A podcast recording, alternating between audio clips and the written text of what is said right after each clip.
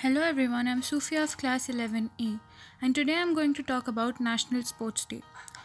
National Sports Day in India is celebrated on 29th August on the birth anniversary of hockey legend Major Dhyan Chand.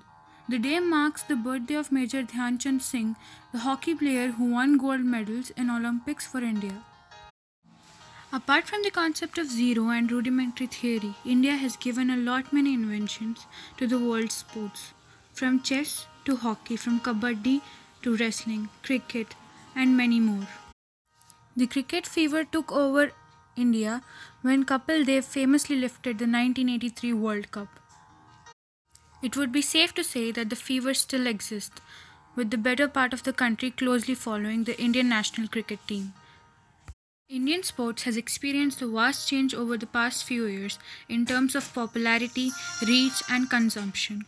Gone are the days when only passionate people would follow sports. Today, sports has become a major source of cutting edge entertainment. A major catalyst of this change has been the private league culture that was brought about by the Indian Premier League. The National Sports Day is observed every year to spread awareness about the importance of sports and games in the life of every individual. The day remembers the national sports personality Dhyan Chand, who was one of the greatest field hockey players at all time. India is a country with more than 135 crore population and there are many hidden talents in the country that might never come out. Hence sporting legislations are extremely important for India to put on India on the international map in the sports field.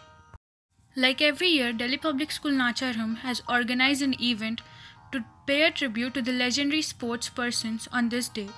I wish you all a happy National Sports Day. Thank you. Khelega India, Jeetega India.